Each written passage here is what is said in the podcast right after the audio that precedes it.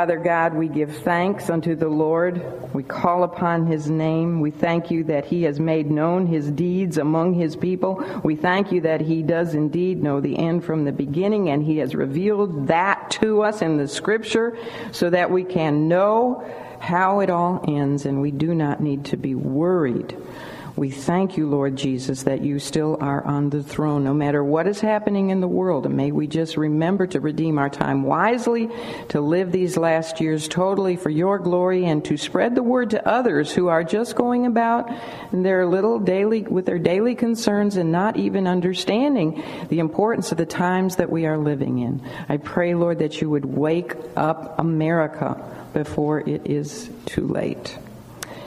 Lord, now I just ask that the words and the, and the um, thoughts of my heart would be pleasing to you, that we would, um, among all, th- most of all, that we would lift up the Lord Jesus Christ today in this lesson, that He would be magnified as He alone deserves to be. I know it's a difficult lesson. I help, I pray that you would help all of us to be able to focus on what you have to say through your holy scriptures, through prophecy, and um, just help each and every one of us not to be concerned if we don't get it all, but to just see the overall big picture that you wrote this book. You are the author of this book, and that we can trust not only our daily lives to you, but our, all of eternity to you. Now, um, we just pray your blessing on this time together. In Jesus' name, amen. Well, let's start out in John chapter 10. Do you remember that when we discussed the Lord's Good Shepherd sermon of John chapter 10, back in uh, lessons 95 and 96 in our books, we learned that the events of the first 21 verses of that chapter were separated chronologically in time from the events of the second half of the chapter, which start in verse 22. And those events from the, from the jump in verse 21 to, the, to where verse 22 starts, there's a time span of two and a half months. And we know this to be true from the scripture itself because the events from John chapter 7 all the way through John 10 21 took place at the time of the Feast of Tabernacles. And now in verse 22, you will notice it says, And it was at Jerusalem, the Feast of the Dedication, and it was winter. The Feast of Tabernacles occurs in the fall of the year. The Feast of Dedication occurs in the winter of the year. Actually, Feast of Dedication, the Jews call Hanukkah because Hanukkah is the Hebrew word for dedication. And it always takes place at the same time you and I, as Christians, are celebrating Christmas. So we know that the first half of John chapter 10 took place two and a half months earlier than the second half of John chapter 10. So after we finished the Good Shepherd sermon, we, to find out what happened in those intervening two and a half months, we had moved over into the Gospel of Luke where we've been for quite a few weeks. And that's where we learned that after giving the Good Shepherd sermon, the Lord Jesus sent out his 70 disciples and they went throughout the area of, um, you know, beyond the Jordan. That was what was called the Judean Perean ministry of the 70 disciples. And then we looked at all that the Lord had to do and say, and he, you know, he talked about a lot of parables and everything in the meantime over in Luke. Now we're back in John 10. So it's two and a half months after the Good Shepherd sermon, which means that there are only about two and a half or three months before he return, uh, you know, comes back to Jerusalem for the Passover. This, by the way, what I'm going to read to you in today's text from John is the last time Jesus is in Jerusalem before he does come back on a day we'll celebrate next week, Palm Sunday, to officially present himself for the last time to Israel as her king and her Messiah. So this is going to be the last time he's in Jerusalem. And we find that he is there in order to celebrate the Feast of Dedication. Now, what I want to do in this morning's lesson is give you the history behind the events or of the events that led up to the Jewish celebration known as the Feast of Dedication or Hanukkah. You know, I grew up in a Jewish community, very heavily Jewish. Uh, Skokie is a suburb. I didn't grow up in Skokie, Illinois, but it was very close to where I lived.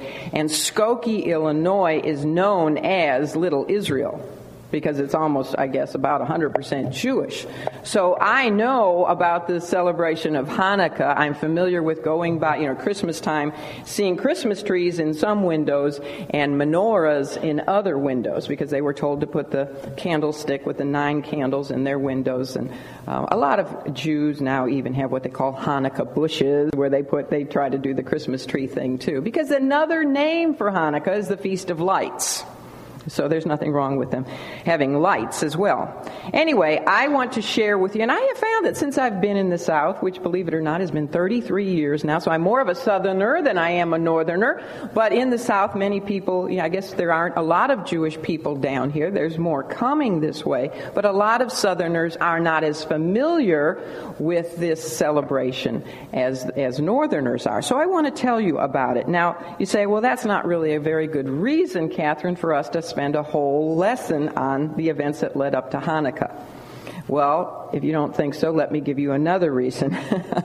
another reason I want to spend a whole lesson on this subject is because the Lord Jesus um, was present during the feast. He, um, he graced the feast of Hanukkah with his own presence. He went to Jerusalem in order to celebrate it even though it was at a risk to his own person. Last time he had been in Jerusalem, the Jews wanted to do away with him. And if you'll see, if you'll look ahead, I'm going to read the text in a minute. Twice in this second half of John chapter 10, they likewise tried to do away with him to pick up stones and stone him to death. So he was at the celebration of Hanukkah, so it must have been important. Another reason it must be important is because it is mentioned in the scripture. Here in John 10, verse 22, it talks about the Feast of Dedication. And uh, it is also alluded to the, the um, celebration, or I should say the, the events that led up to Hanukkah, are alluded to very strongly by the Old Testament prophet Daniel. Now, the events themselves are not in Scripture because those events occurred during the time of the intertestamental period. You remember there's four, there were 400 years of silence from heaven after Malachi was inspired to write the book of Malachi, which ends the Old Testament. Then the Jewish people didn't hear from God for 400 years. So it's called the intertestamental time of silence between the book of Malachi and the book of Matthew, which started the New Testament. The events that led up to Hanukkah occurred during those 400 years of silence. Now, we do read about them in some uninspired books, which are called the books of Maccabees, 1st and 2nd Maccabees very, uh, we can learn a lot, we can glean a lot about history from those books, but we do not believe that they were God inspired. Now, the Catholic Church does, and so they put them in their Bible, but for many solid reasons, we say they are not God inspired, so they are not included in the Protestant Bibles but we do learn a lot about history. Actually, the Feast of Hanukkah is more historically documented than any of the required Jewish feasts of Israel, such as Passover and the Feast of Tabernacles and the Feast of Trumpets and all the seven that God recorded for Israel to celebrate. This one, Hanukkah, was not one of God's seven required celebrations and yet there's so much significance in it.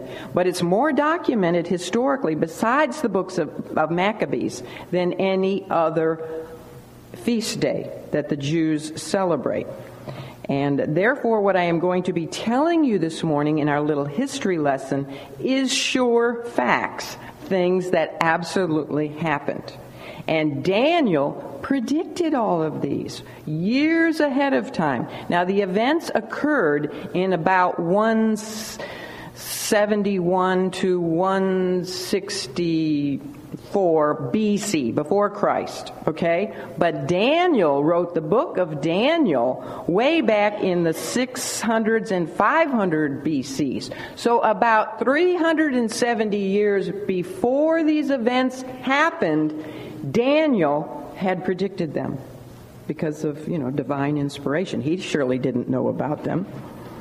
But it's, it's fascinating. So we're going to have a little history lesson this morning. How many of you have liked history your, when you were in school? I never really particularly cared for history when I was in school, but ever since I've become a student of God's Word, history has come alive for me because I know that it's His story. Everything in history really relates to the Lord Jesus Christ because He is the God of history. All right, now what I want to do, because I might forget to do it otherwise, is first of all read to you our text for today and talk about it really quickly. And then I'm going to just, you've got several weeks now to read your notes on John 10, verses 22 to 42. But most of our time this morning is going to be spoken about the events that led up to Hanukkah. But let's first of all read the scripture. It says, And it was at Jerusalem, the feast of the dedication, and you might want to put next to that Hanukkah, and it's spelled H A N U K K A H and it was winter. And there's a double meaning in that. It was winter for Israel. It was winter for Jerusalem. Because after this little dialogue that Jesus has with the religious rulers, I told you, he leaves and he doesn't come back again until the time of the Passover when they do crucify him. So this is like their last shot and it's and they reject him. And so it literally you know spiritually speaking it was winter for israel. All right verse 23 and jesus walked in the temple in solomon's porch. Now we're going to be talking about the desecration of the temple and the rededication of the temple. So it's very significant that at the time of the feast of hanukkah he was in the temple and he was on Solomon's porch, and I'll point that out later on in our history lesson. Then came the Jews, of course. That would mean primarily the Pharisees and the scribes. Then came the Jews round about him. That sounds to me like they made a circle around him, doesn't it? Make sure he wouldn't get away from them, him, them. And said unto him, How long dost thou make us to doubt? If thou be the Christ, tell us plainly. Now, that's probably not because they really want to know, because he's told them over and over again who he is. All you have to do is go back and read what he had said to them the last time he was there in Jerusalem in John chapter 7, John chapter 8, John chapter 9. Over and over again, he told them who he was. So this is probably a trap. This is the time of year that they are remembering back to a vile, wicked man who had come in killed many of them, set up an abomination of desolation in the temple, and had declared himself to be God in the flesh. So it's a trap. We've been there before, Jesus. Go ahead, tell us you're God in the flesh. And pick up stones and kill you. That's what they're trying to do, is get him to say that so they can kill him. And Jesus answered them, I told you, and ye believe not. The works that I do in my Father's name, they bear witness of me. So what he's saying there is, I've told you. He doesn't fall for their little tri- trick and say, Yes, I am the Christ, God in the flesh, although he just about says that in a few verses. But um, he says, I've already told you. I've told you, and also my works confirm to you who I am. My works authenticate my words. You know who I am. But verse 26, but ye believe not because ye are not my sheep, as I said unto you. The problem wasn't that he hadn't been clear in claiming who he was. The problem was their unbelief. Their unbelief because they were not of his sheep. My sheep, he says, hear my voice, and I know them, and they follow me. And now here is the um, most definitive declaration that ever came from the lips of Jesus regarding the eternal security of the believer. He says, And I give unto them eternal life. Give is presented in the present tense, which means When you receive Jesus Christ as your Lord and Savior, present tense, you have right then and there eternal life. You don't have to wait till you die to get eternal life. We have eternal life right now because we have the life of God in us when we get saved. And God is eternal, His life is eternal, so we have eternal life. Only the body will die, and even it will be resurrected. So he says, And I give unto them eternal life, and they shall never perish. Neither shall any man pluck them out of my hand. So we're secure in the hand of the Lord Jesus Christ, the Son of God. But it gets even better.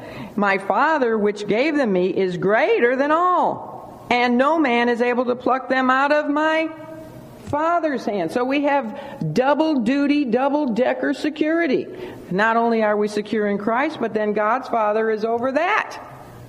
And no man is able to pluck us out of that security, and that no man includes you yourself. There is nothing you can do to lose your salvation. If you're truly saved, nothing you can do, or any other man. You know, neither death, nor life, nor angels, nor principalities, nor powers, nor things present, nor things to come, nor height, nor depth, nor any other creature shall be able to separate us from the love of God which is in Christ Jesus our Lord. Any other creature, principalities, powers, you know what? That includes Satan and his whole realm. There's nothing he can do, you can do, anybody can do. Once you're saved, you're always saved. And whew, I'm sure glad for that. Because if there was something I could do to unsave myself, I'd be sure to find out what it was and do it. Not that I'd want to, but. Uh, we're, we're not saved by works, so we're not unsaved by works. You know, it's all of grace. All right, now, whoo, here he goes. All right, he gave them more than they asked for here. Look at verse 30, and if you don't have that highlighted in your Bible, this is probably the. Um, the, the biggest declaration of his deity that Jesus ever gave, other than the times he said, You know, I am. I'm not sure they always got that. But here, there's no doubt they get this. He says, I and my Father are one. I and my Father are one. Now, I'm not the Father, and the Father's not me, but we're one in essence. We're one in nature. It's the word echad, which is plurality unity in plurality. It's like, you know, when a man shall leave his parents and cleave unto his wife, the two shall become one. I'm still Catherine and my husband is still Frank, but we're one, which is sort of represented by our last name. And, and by our children, you know, that we become one. It's amazing how children look a little bit like one, a little bit like the other, usually. Sometimes it's not fair. But my, my grandchildren all look like their daddies. I don't think that's very fair. Either do their mothers. anyway, ah, instead of listening to him, they'd asked. But they, they got what they really wanted because here they are in a circle around him, and what do they do? The Jews took up stones again to stone him. But it's amazing. Look how calm he is. There he's encircled by his enemies with stones in their hands, and all he does is answer them by saying, Many good works have I showed you from my Father. For which of these, those works, do ye stone me? Aren't you glad he can give us that kind of peace that he had? peace that passes all understanding in a situation like that. So he's saying, okay, for which good work do you stone, are you stoning me to death? You know, because I raised the dead, or because I gave the uh, cleansed the lepers, or gave the, the lame able to walk, or or what about the blind man? You know, gave him his sight even though he'd been born blind. For which good work are you stoning me? And it's interesting to me that they don't deny here that he did good works. They don't say, What good works? We've never seen you do a good work. All your works have been evil because they've been done in the power of Beelzebub. Or they don't say to him, What good work? You haven't done good works. A lot of your good works have been on the Sabbath day. Therefore, they have to be evil because you broke the Sabbath. Or they don't say, What good works? We haven't seen enough of those. Show us a sign. Instead, it's almost like they're admitting they knew. They knew he'd done good works. No doubt about it. He'd done so many. They knew. So they just say, For a good work we stone thee not. But for blasphemy and because that thou being a man makest thy, thyself God. Hang on to that question, that statement there. They are so uptight because of in their past having had men come, such as Antiochus Epiphanes, and say that he is God manifest in the flesh and you have to worship him, that they're just over fanatical, even though they have all the proofs. I mean, Antiochus Epiphanes never, he wasn't from the Jewish lineage like he should have been from Abraham, Isaac, Jacob, the tribe of Judah, David, all that. He was a Gentile. He never performed any miracles. He hated the Jewish people. He killed the Jewish people. He set up Zeus in the, uh, the temple. Nothing that proved he was who he said he was. But on the other hand, Jesus had everything to back him up. And yet they're so protective now. And I can almost understand after what they'd been through in history, which I'll tell you about in a minute. I promise I'll get there. Um, that they, they just go overboard in the wrong direction.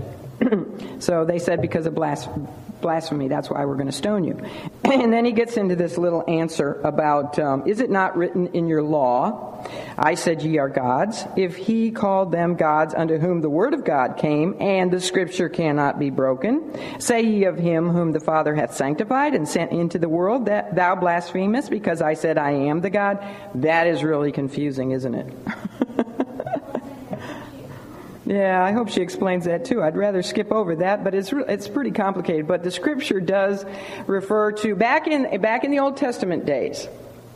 They called uh, the Jews referred to um, their judges and some of their rulers as gods with a little g because of the fact that they spoke for God. They knew they were sent from God and they spoke for God. And you can read one example is in Psalm 82 6, I believe it is. So what he's saying, and also it says over in Exodus in several places that Moses was like unto a God with a little g to Pharaoh because he spoke for God. So what his point is here is if in your scriptures, which cannot be broken, you even referred to men who spoke for God as gods, then surely I, who have been sent by God and am sanctified by God because I am God's son, certainly I have every right to say that I am the son of God because I'm far more than just a man like Moses or any of your judges or rulers. And that's about the best I can do for you to explain that. But that was, uh, and if you want to get into more study, you can look it up in the commentaries. All right. Then he says in verse 38, But if I do, though ye believe me not, not me, believe the works, that ye may know and believe that the Father is in me and I in him. So he told them about all he could possibly tell them, and they didn't believe. So they sought again to take him.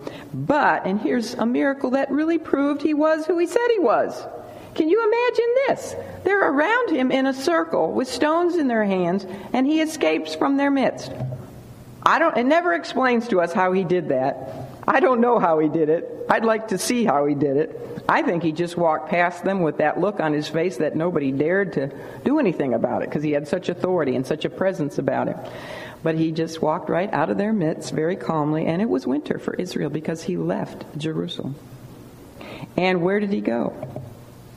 He went, it says verse 40, and went away again beyond Jordan into the place where John at first baptized, and there he abode. It's interesting that Jesus went back to where he had started his ministry. Remember when he, after he was in the wilderness for 40 days and 40 nights, and he came down, he went to the place beyond Jordan where uh, John the Baptist was baptizing. And he himself was baptized there, and that's when the Holy Spirit, in the form of a dove, descended upon him. That's where he began his ministry. Basically, now we see that this is where he is ending his ministry.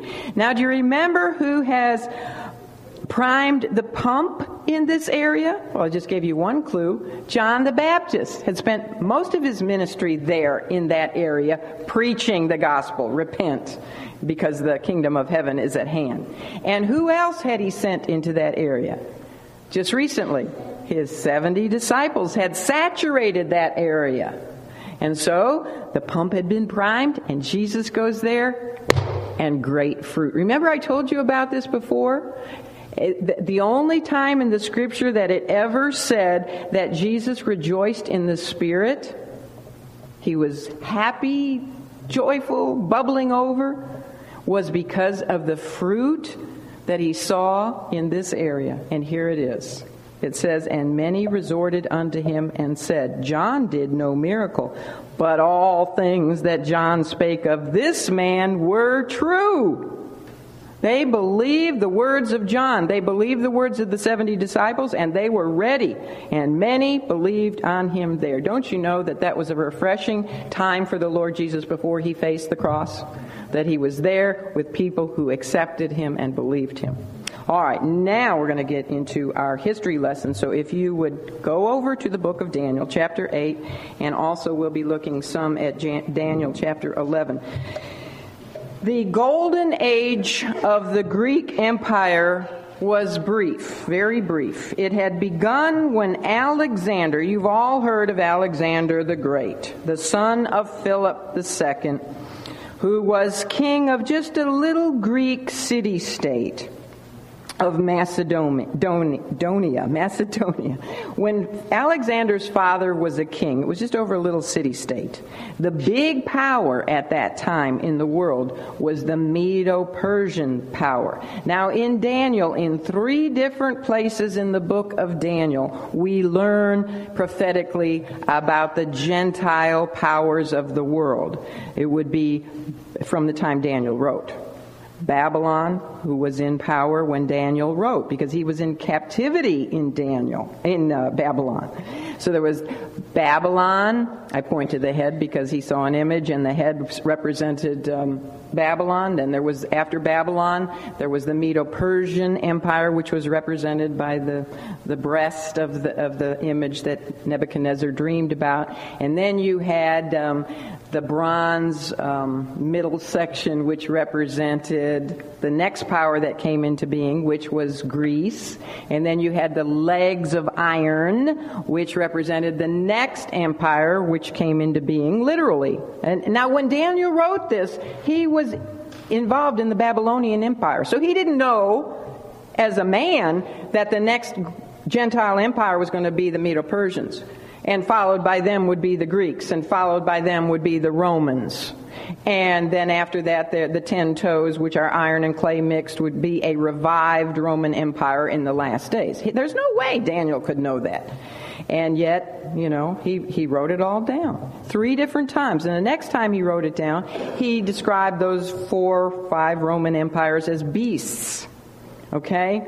One was a lion and a leopard and uh, no, a lion and a bear and a leopard and a mixed composite terrible beast for for Rome that had ten horns that came out of it. Anyway, um, at the time that Philip, Alexander the Great's father, was king, Medo Persia, the bear, or represented elsewhere as a ram with two horns, Medo Persia, okay? The two empires, two horns. they, that was the big empire at the time uh, when Alexander succeeded his father. His father died, and therefore Alexander came to the throne of this little bitty Greek city state. It was really nothing.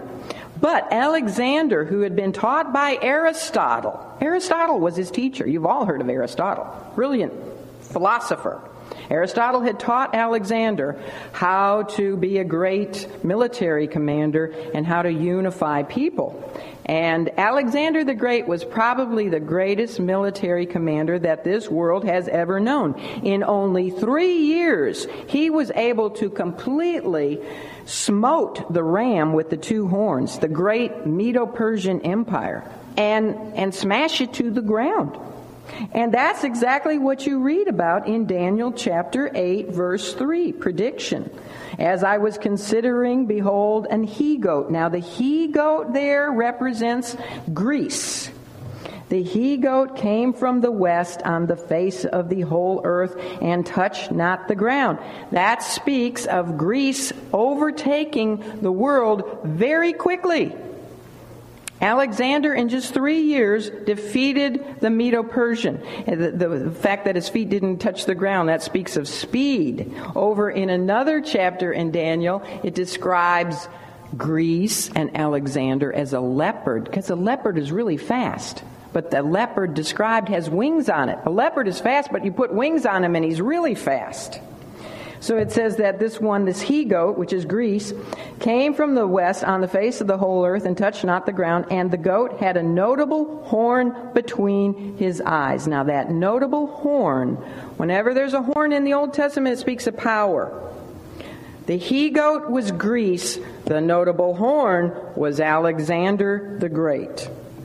All right, and he came to the ram, that's Medo Persia, that had two horns, Medo Persia, which I had seen standing before the river, and ran into him in the fury of his power. And I saw him come close unto the ram, and he was moved with uh, choler against him, anger, and smote the ram, and brake his two horns. And there was no power in the ram to stand before him, and he cast him down to the ground, and stamped upon him, and there was none that could deliver the ram out of his hand. Therefore the he goat waxed very great.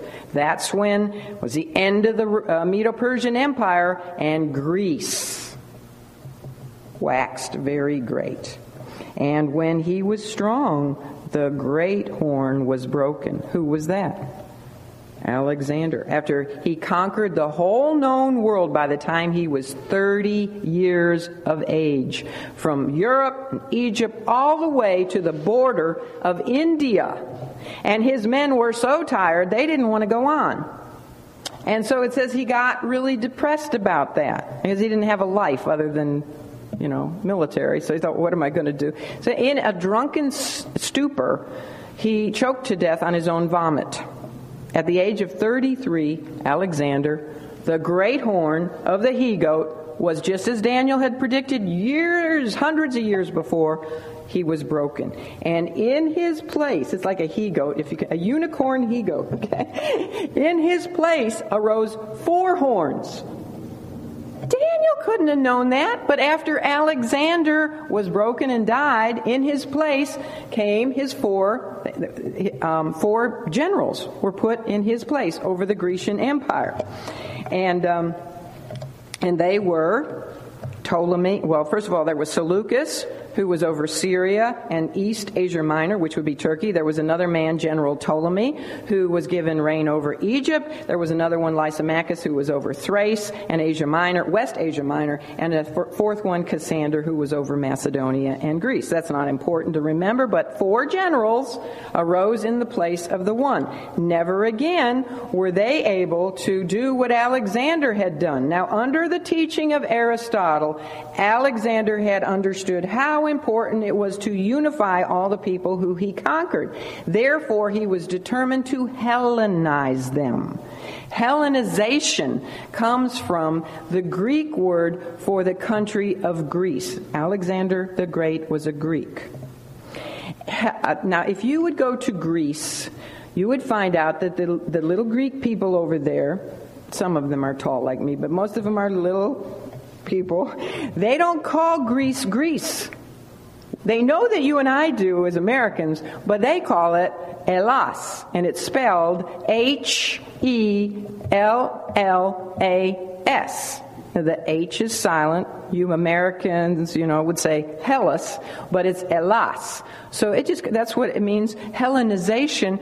He was going to Greekify everybody he conquered. In other words, he wanted everybody to speak one language. So he wanted everybody to learn how to speak Greek. Nothing wrong with that. I mean, it's always good to have another language, right? So there's nothing wrong with that. He, um, he, he wanted them to learn Greek culture and just to unify them. And also, of course, unfortunately, along with that would come the Greek religion. And that was, that was the bad part because the Greek religion, as you know, was just was awful. Was full of all kinds of uh, immoral gods and goddesses, and they were, of course, created after the imaginations of men's own lustful minds. So they made their gods and goddesses very wicked, immoral, you know, involved in all kinds of uh, uh, fornication and homosexuality and even bestiality and everything else you can think of. So then they felt like they had license to act just like their gods. If they're the gods and they act that way, of course we can get away with it too. So, anyway, um, where was I?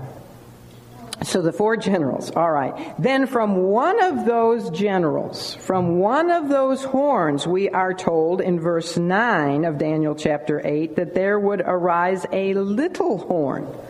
And we know that this little horn came out of the Seleucid Empire, from General Seleucid. And it says, He waxed exceeding great toward the south, toward the east, and toward the pleasant land. You know what the pleasant land speaks of? Israel. The, who was this little horn that came out of the Greek Empire after it was broken? Antiochus Epiphanes. It was 171 BC, and this Syrian tyrant wore his pride like a garment. He was so egotistical. He was a very wicked, cruel, harsh, savage man. God's word actually refers to him as a vile person. He took the throne to the Seleucid dynasty by flatteries, and you can read about that in Daniel 11, verse 21. He was not the rightful heir to the throne of the Seleucid dynasty. His nephew was, but his nephew was a baby, and he had the baby murdered. And then by flatteries, he worked his way to the throne. He was a wicked person. And who does that remind you of in type, if you know anything about the coming Antichrist? He too is going to get to power by his, he's going to be a charismatic, uh, eloquent person who can really flatter and, and just speak so well and have everybody swooning by his words. That's what this one did. He loved his power and he was self deluded enough to think that he was deity in the flesh. Therefore, he called himself Antiochus Theos Epiphanes. Theos. Where does the word theology come from? The Greek word theos, which is the Greek word for God. And theology is a study of God. So, in other words, he was calling himself God manifest, God the glory. I mean, Antiochus, the glorious one, Antiochus, the visible God. And I see Israel had dealt with this before. So no wonder when Jesus comes along, they're paranoid. You can understand that. You know, he's claiming to be God in the flesh as well. But behind his back, the people who really knew Antiochus Epiphanes and hated him called him, it was a play on words, but instead of calling him Antiochus Epiphanes, they called him Antiochus Epimanes because it meant Antiochus the madman. And he was a madman indeed. He was one of Satan's great monsters who would be used by the evil one to do his very best to wipe out the people of Israel and their worship of the true God. You see, Antiochus was just a man. He just was an egomaniac and he wanted power. He was all about himself. He did not realize he was a little chess piece on Satan's chessboard, and Satan was using him to destroy the, pe- the Jewish people before the Messiah could be born. You see, even though the Jewish people were didn't calculate, or at least most of them didn't. Some of them probably did, but they didn't take Daniel, for example, in chapter 9, Daniel's 70 week prophecy, and calculate it the way they should so that they would know exactly when their Messiah was due to come. And you can do that with Daniel's 70 week prophecy. You can figure it out to the very day that Jesus rode into Jerusalem on the colt of the donkey and presented himself to Israel Israel as her king, which we will celebrate next Sunday. That's given in Daniel. It's amazing. The Jews might not have figured that out, but you know who did? Satan. He's no dummy. He's been around a lot. He studied the scriptures better than anybody. And he did his little calculations and he knew he was getting short on time. There was only about 130 years to go and the Messiah would be here. So he was, he wanted to wipe out the Jewish people so that the Messiah could not come through the line of Abraham, Jacob, and Isaac and through the line of the, the tribe of Judah and David as God had promised. So that's what it really was all about. It was a ploy of Satan. Just as Satan has used Joseph Stalin another wicked, evil man, Adolf Hitler, to try to wipe out the Jews, as he used Herod the Great after Jesus was born to try to wipe out all the baby boys there in Bethlehem. And as he is uh, today using this wicked, evil man named Mahmoud Ahmadinejad. He is another wicked, vile person, a dupe of Satan. And we need to be aware of what he is all about. He sees himself as the forerunner of the coming Christ, who is really the Antichrist. You'll hear about it in this documentary next week. He has just said in the recent last month that he is going to very soon wipe Israel off the face of the map with Russia's help, which is exactly what Ezekiel predicts will happen. Russia and Iran will attack Israel to wipe her off the face of the map. And no nation will be there to support her. Sad to say, that means us. I hate that. I hate that so much. But it looks like we're not going to be there to help her. But there will be one who will. And man, well, I like to see that. And I'd rather see it from the balcony of heaven than down here. But God will intervene and he will destroy. You know, he has promised that he, he Israel will never be annihilated. She is a, such a miracle. If you don't believe in God, just study the history of Israel. Fantastic. As I told you a couple weeks ago, that they're even back in the land is such a miracle. That the Hebrew language is spoken again is such a miracle. All right, anyway, this is why I went so far over time last week. Well, wanting to redo what the great Alexander before him had done, Antiochus Epiphanes, who was really Antiochus IV, decided that he too would Hellenize those he conquered. There were just too many different people groups, there were too many different languages going on, there were too many different cultures, and of course there were too many different religions. He would Greekify all of them. But his greatest resistors, particularly when it came to the subject of religion, were who? Who would you think would be his greater, greatest resistors? Right, the Jewish people. This little irritating nation called Israel. Such a thorn in his flesh. Well, at least a good part, we could say, of the resistors came from this nation, although there were those in Israel, particularly those who only really cared about their own economic and social advantages, who thought that it would be advantageous to compromise with the Syrian ruler and his great ideas to Hellenize them. And from these pro Hellenization Jews, in other words, Jews who went along with Antiochus Epiphanes, okay, we'll learn the Greek language, we'll take on the Greek clothes clothing. Some of them even changed their names to Greek names. Um, but the worst part was that they were willing to compromise when it came to the true God, the worship of the true God. Okay, we'll worship the, the gods of, of uh, the, the, the Greeks. So these pro Hellenization Jews, mostly of the aristocracy, because really they're more concerned about their wealth and their position, eventually came, from them eventually came the Jewish sect of the Sadducees. That's where they originated. No wonder they were so secular. I always wondered about those guys. You know, they didn't believe in anything, so why were they even a religious sect? They really weren't. They'd given up on, really on the true worship of God years before. All they really cared was, you know, about position and wealth. They were more interested in that than in Judaism and in faith in the true God. On the other hand, however, there were Orthodox Jews who strongly opposed Hellenization because it was centered on this pantheon of mythological gods and goddesses who were, of course, not true gods, and they, they stuck to faith in the one and only true God. And so th- this group of resistors from them eventually arised the sect of the Pharisees. Hey, guess what? We can finally applaud the Pharisees. And again, I can understand now why they're so paranoid with Jesus.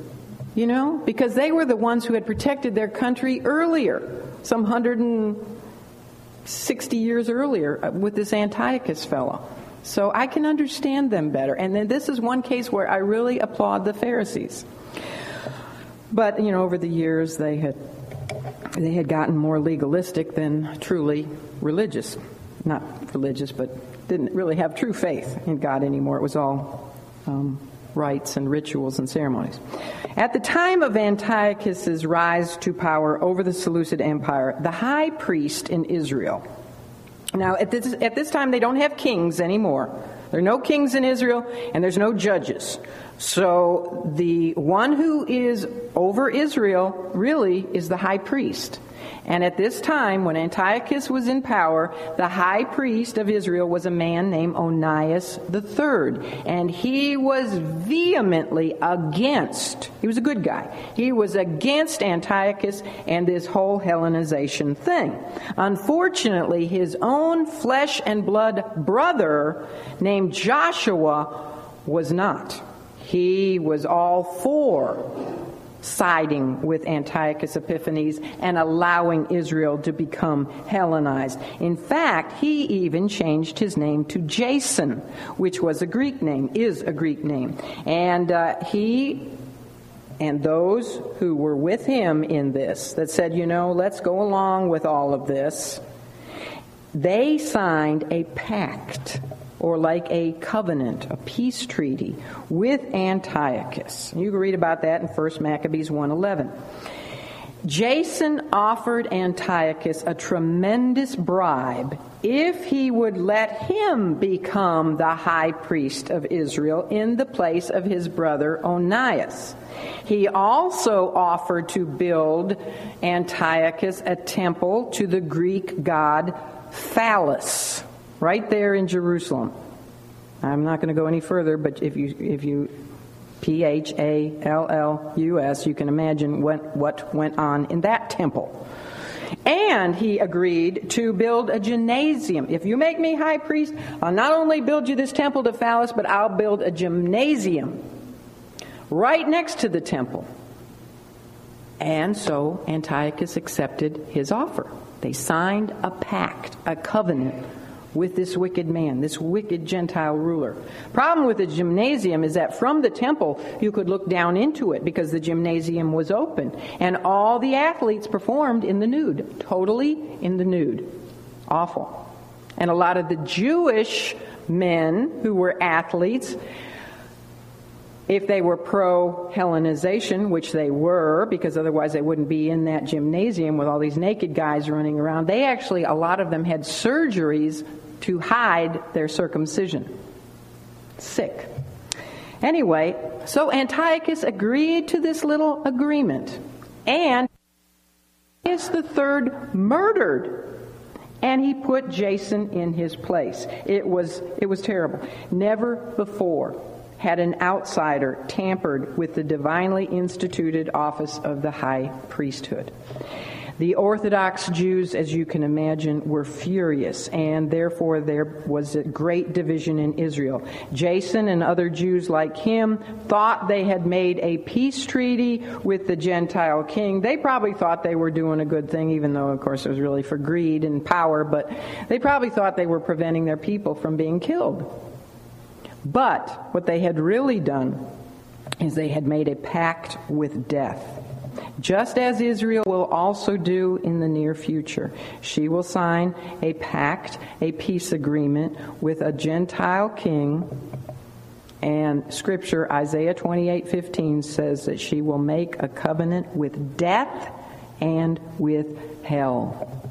That's what it says, Isaiah 28:15. She'll make an agreement with the Antichrist. She wants peace. I can't blame her. She wants peace so bad. But you think she could read the scripture and be forewarned ahead of time. But like some of the people, some will understand, but the majority will not, and they'll go ahead and sign that peace agreement. And by the way, the, the murder of Onias III, who was the rightful high priest of Israel at that time, was prophesied in Daniel 11:22. Amazing. Do you know why the critics hate the book of Daniel so much? Because it's so accurate. It's one of my favorite books. It's the first book I ever taught 22 years ago when I started this Bible study. I love the book of Daniel, but the critics hate it because just in the thir- first 35 verses of Daniel chapter 11, just take one chapter and half of it. There are 135 prophecies that came to pass exactly right on. So, of course, the critics hate it. They got to get rid of it. It proves too much that the Bible is the Bible, that it's God's inspired word. Anyway, so, um, but that's prophesied. It says the prince of the covenant would be uh, broken off. Now, the, I told you they didn't have judges or kings, so the prince of the covenant was the high priest at that time, and he was indeed cut off. Well, only some three years later, another very greedy Jewish man named Menelaus came into uh, being, and, um, well, he was already into being, but he, he was not even a member of the high priestly lineage. You know, he didn't even, at least Jason, when he took his brother's place, both of them were from the tribe of Levi. Well, this Menelaus wasn't even from the right lineage to, to be the high priest. And yet he offered Antiochus an even bigger bribe if he would be allowed to be the high priest in the place of Jason. So what he did to pay off his bribe was he took the money that had been given into the, for the temple offerings he used the money given for God to pay the bribe to Antiochus Epiphanes, and it wasn't enough money. So he robbed from he robbed from the temple. He took some of the golden vessels out of the temple. Can you imagine? To pay off Antiochus so that he could be the new high priest. And this is predicted in the scripture. It talks in Daniel 11:28 about when Antiochus returned to his own land up in Syria with great riches. Of course he went back with great riches. He had all these Jewish guys paying him all this money so they could sit on the not the throne, but in the office of the high priesthood. But it says that when he returned to his land with all those great riches, his heart was against the holy covenant. That speaks to the fact that all along in his heart, he hated those people. He hated the people of the holy covenant, the covenant God had made with them. You know, it's unexplainable by why so many people hate the Jews. It's just, it goes beyond reason. But the real reason is because Satan at work. Satan hates the people of the covenant. Well, Antiochus Epiphanes continued to get bigger visions of conquest, and he determined that he was going to reunify the Grecian Empire. In other words, he was going to resurrect the he goat. Now, unfortunately, he should have read the book of Daniel because he would have found out that the he goat doesn't resurrect from the dead, he gets replaced but he didn't know anything about Scripture. So he's going to make, um, you know, just like it had been under Alexander. Therefore, in 168 BC, and again, this is predicted in Daniel 11:29, he went to battle against the king of the south, which was Egypt, the Ptolemaic dynasty, and it appeared that he was going to be successful. He went to war with Egypt. He's going to reunify the Grecian Empire. He's having a lot of success until this new coming Gentile power called Rome interferes and sends a guy by the name of Gaius Popilius. Now, can you imagine naming your son this? Gaius Popilius Linnaeus. From uh, he's, he's sent over in uh, ships from the Isle of Cyprus. Now, Cyprus in the Old Testament was called Kittim, sometimes spelled like it looks like Chittim, but it's Kittim. it's amazing. Go over to Daniel chapter 11. Look at verse 29. At the time appointed he shall return and come toward the south. That's him going down to war with Egypt. But it shall not be as the former. He's not going to have like Alexander's empire. For the ships of Kittim, Rome was a power just coming in now in, in, into, into place on the world scene, and they had actually conquered all the way to the Isle of Cyprus, which is Kittim. And it says, Ships from Kittim shall come against him. That's against Antiochus. Therefore he shall be grieved. And boy, was he. Here's what happened Popilius, a Roman representative, comes with ships from Cyprus to Egypt he approaches Antiochus IV, Antiochus Epiphanes, in a big public setting, all Antiochus's soldiers around him, and he draws a circle. This man was brilliant. He drew a circle around the two of them in the sand. And not giving Antiochus any time to think about it, he says, by the time he starts walking, by the time I walk out of this circle, Antiochus, you better decide whether you want to engage in war with Rome or not and he knew he didn't want to take on Rome because Rome was becoming a factor. And therefore, in great humiliation, which is a very difficult thing for an egomaniac to do, he had to pull out his troops. Even though he had been winning in Egypt, he had to pull out and leave Egypt. And he's mad. He's angry. He's humiliated. And, all right, you're in Egypt. If you know a map and you ha- you're going back to where you live in Syria, what country do you have to pass through? You have to pass through Israel. So, going through Israel, he's venting his anger and taking it out on the Jewish people who he didn't like anyway, we're told and he's killing people just for the fun of it. Well, then he gets to Jerusalem and he finds out that Jason, had waged a war against Menelaus. You know, the, the first high priest he put on the throne was waging a war against, he should have killed Jason, but he didn't, you know, and now they're having a war. And, uh, so once again, his authority is being challenged, and he has a way to vent his anger and his frustration. Remember where we read it says he was grieved, and go on, look at verse 30 there in Daniel 11. He shall be grieved and return and have indignation against the holy covenant. So shall he do. He shall even return and have intelligence with them that forsake the holy covenant. He has an agreement. Anyway, it goes on to say he pollutes the sanctuary. Here's what he did He was so mad that he suddenly gave an order, totally unexpected, to destroy Jerusalem to his soldiers. And they set houses on fire. They tear down the walls of the city. Those who resist are killed. Thousands died. We have literal descriptions in historical records of atrocities that would make you sick. What they did to people, um, murdered thousands of people. It's all described in um, First Maccabees and, and Second Maccabees. The porches of the temple were hacked and smashed to pieces where did we see Jesus walking at the time of the Feast of Dedication? On Solomon's porch. Solomon's porch had been hacked to pieces by Antiochus Epiphanes. Um, and you know, I got to thinking about, he's such a picture of the Antichrist, but he kept his man Menelaus on the throne. Now, you know, in the end days, there's going to be the beast out of the sea who is the Antichrist. That means he comes, he's a Gentile, just like Antiochus. He makes a peace agreement with Israel. And he has his cohort, cohort, cohort, his buddy, the, the false prophet, who is a beast out of the land. This is all in Revelation chapter 13. Meaning, he comes out of the land, he comes out of Israel. So the false prophet is going to be Jewish. And he's going to be the one who gets all the Jews and the rest of the world to worship the image of the beast. We're going to see in a minute that Antiochus set up an image as well in the holy place. But you see, Menelaus was the false prophet for Antiochus because he was a Jewish guy and he was on the seat of the high priesthood. So it's just all so perfect. Anyway, um, he destroyed he destroyed the, the city and uh, then he had the temple in Israel dedicated to the supreme deity of the Greek pantheon. Who knows who the supreme deity of Greek mythology was? Zeus. Zeus Olympus. And he was worshipped also by the Romans as Jupiter the sun god. And of course, from him supposedly came all the other gods. So Antiochus issues the order to build a great big statue of Zeus. Only one little change. I don't want Zeus's face on it, I want my face on it.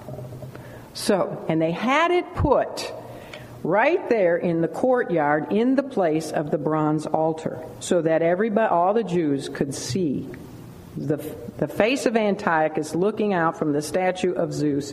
And then on December 25th, which was the supposed birthday of Zeus, he committed the ultimate abomination of desolation by sacrificing a pig on the altar. And of course, if you know, pigs are unclean, were unclean animals um, for the Jewish people, strictly forbidden by the God, the, the law of God.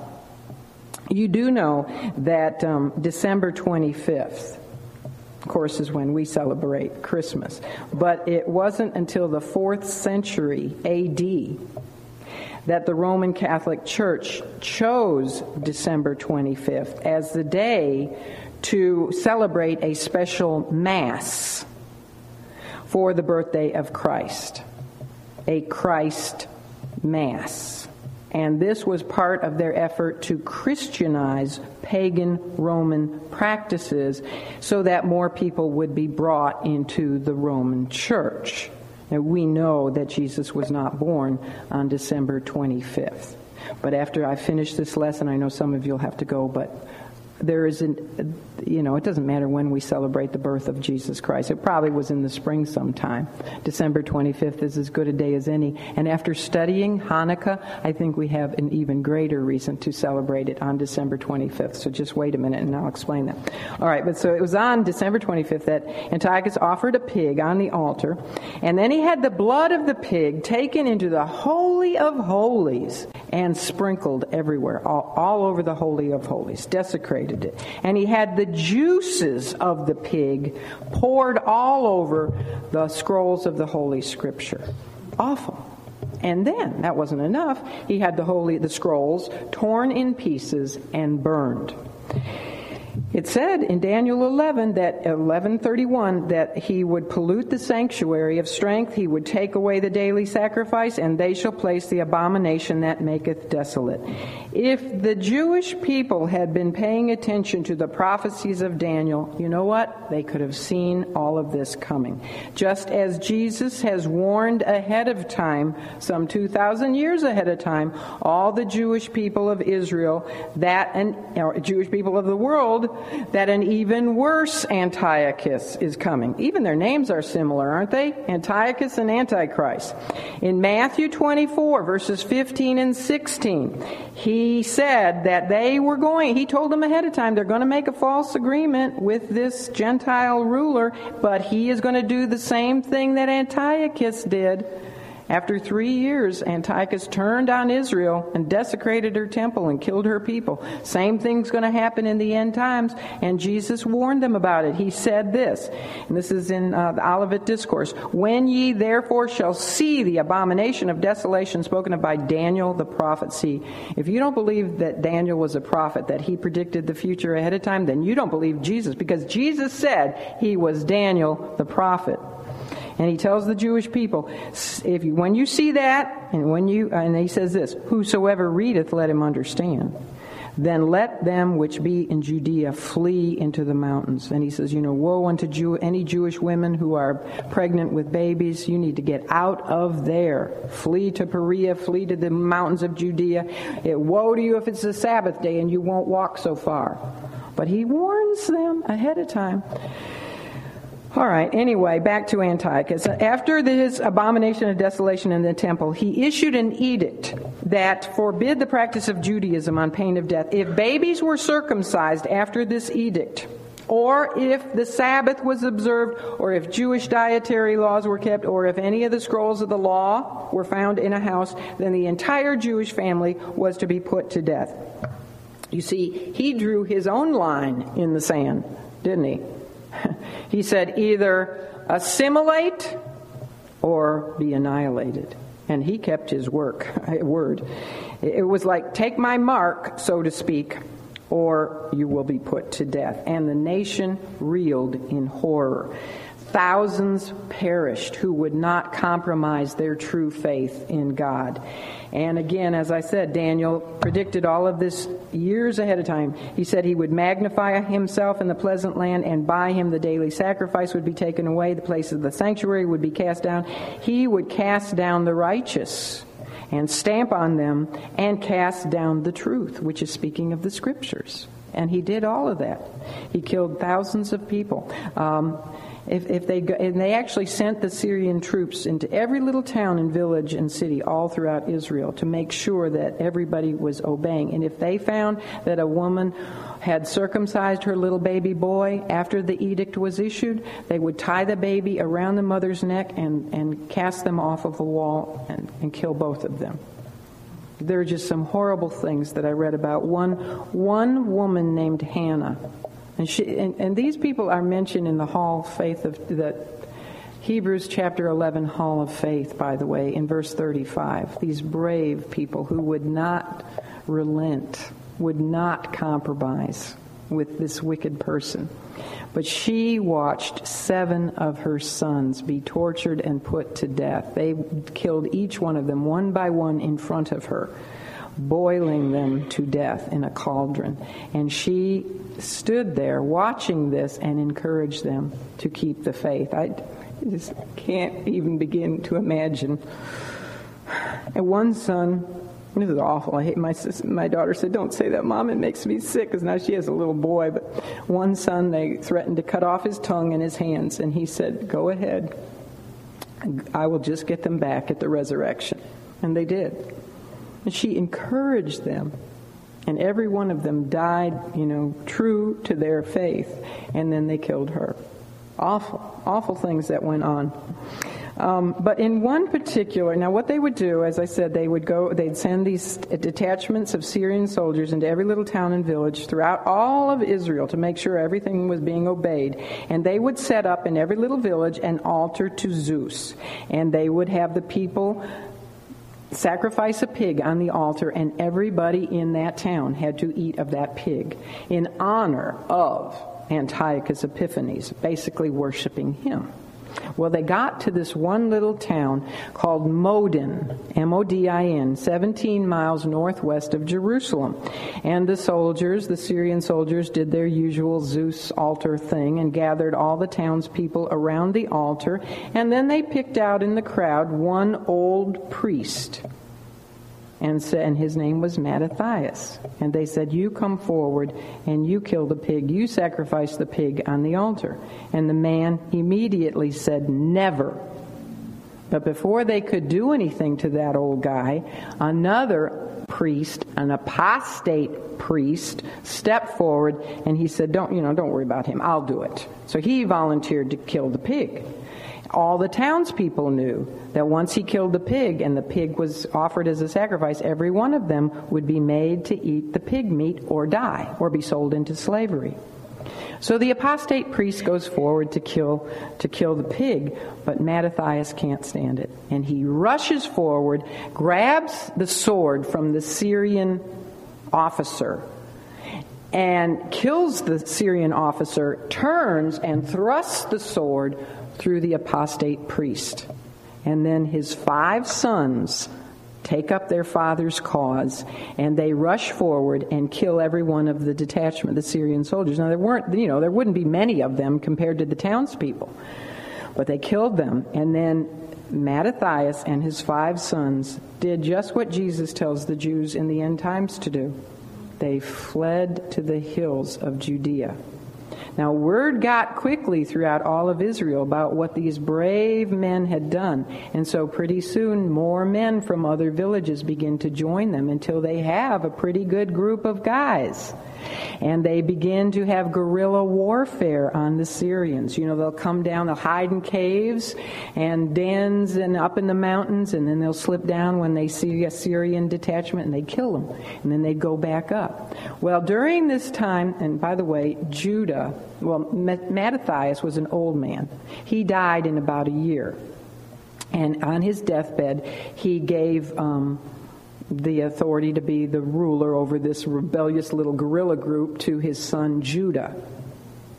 And Judah turned out to be a great military leader. So great, in fact, that he became known as the Maccavet, which is the Hebrew word, um, we pronounce it Maccabee, the Hebrew word for hammer. So he became known as Judah the hammer because he just was hammering away at the enemy. So all of his followers became known as the Hammers, the Maccabees. And thus we have the revolt of the Maccabees, which took place in about, you know, 168, 169, 170 BC. All right, now the Maccabees continued to, to, re, to revolt, but in response to this revolt, the Syrians under Antiochus killed tens of thousands of Jewish people.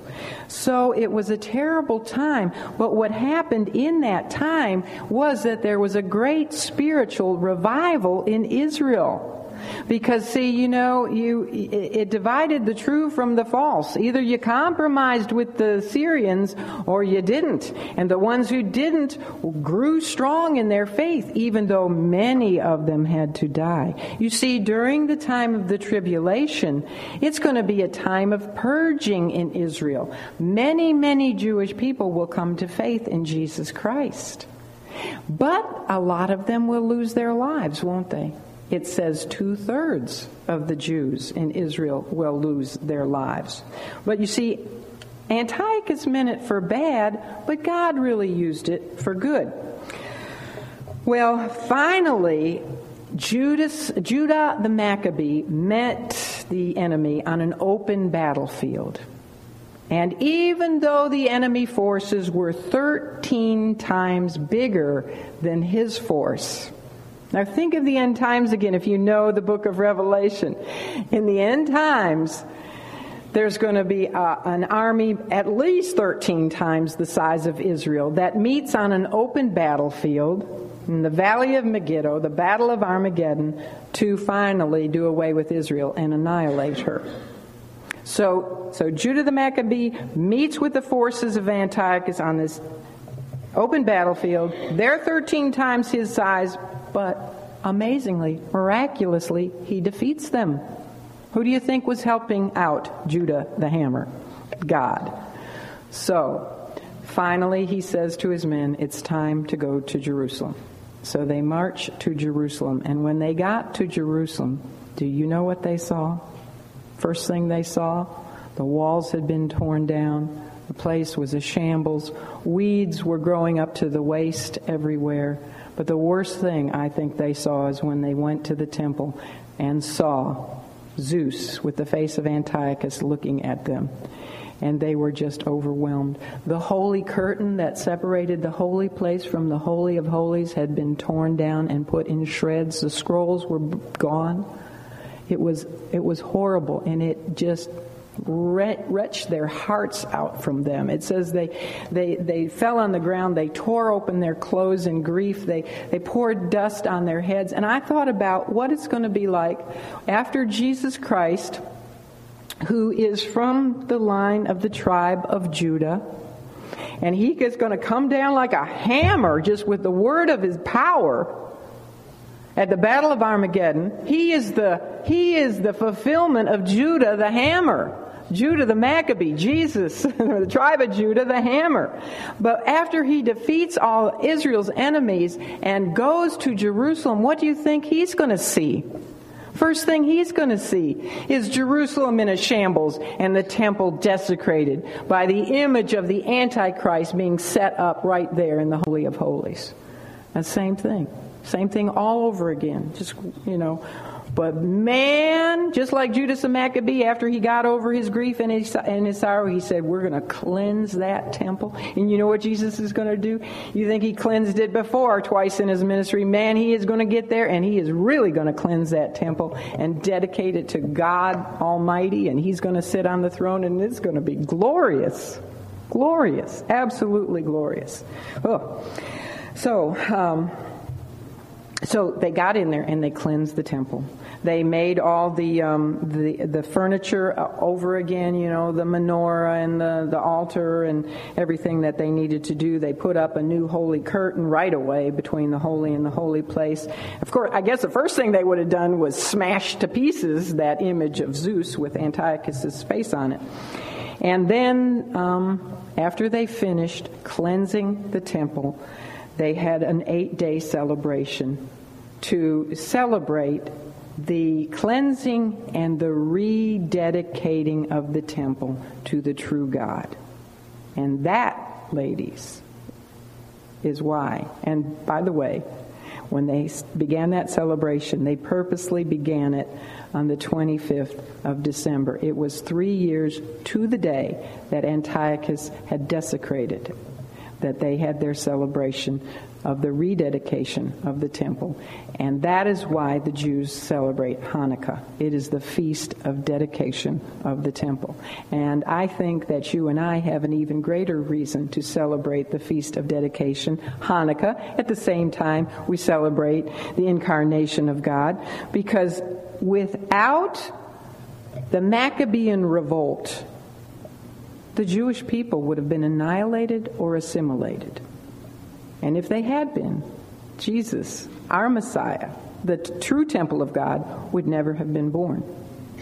So we have a lot of reason to celebrate at Christmas time.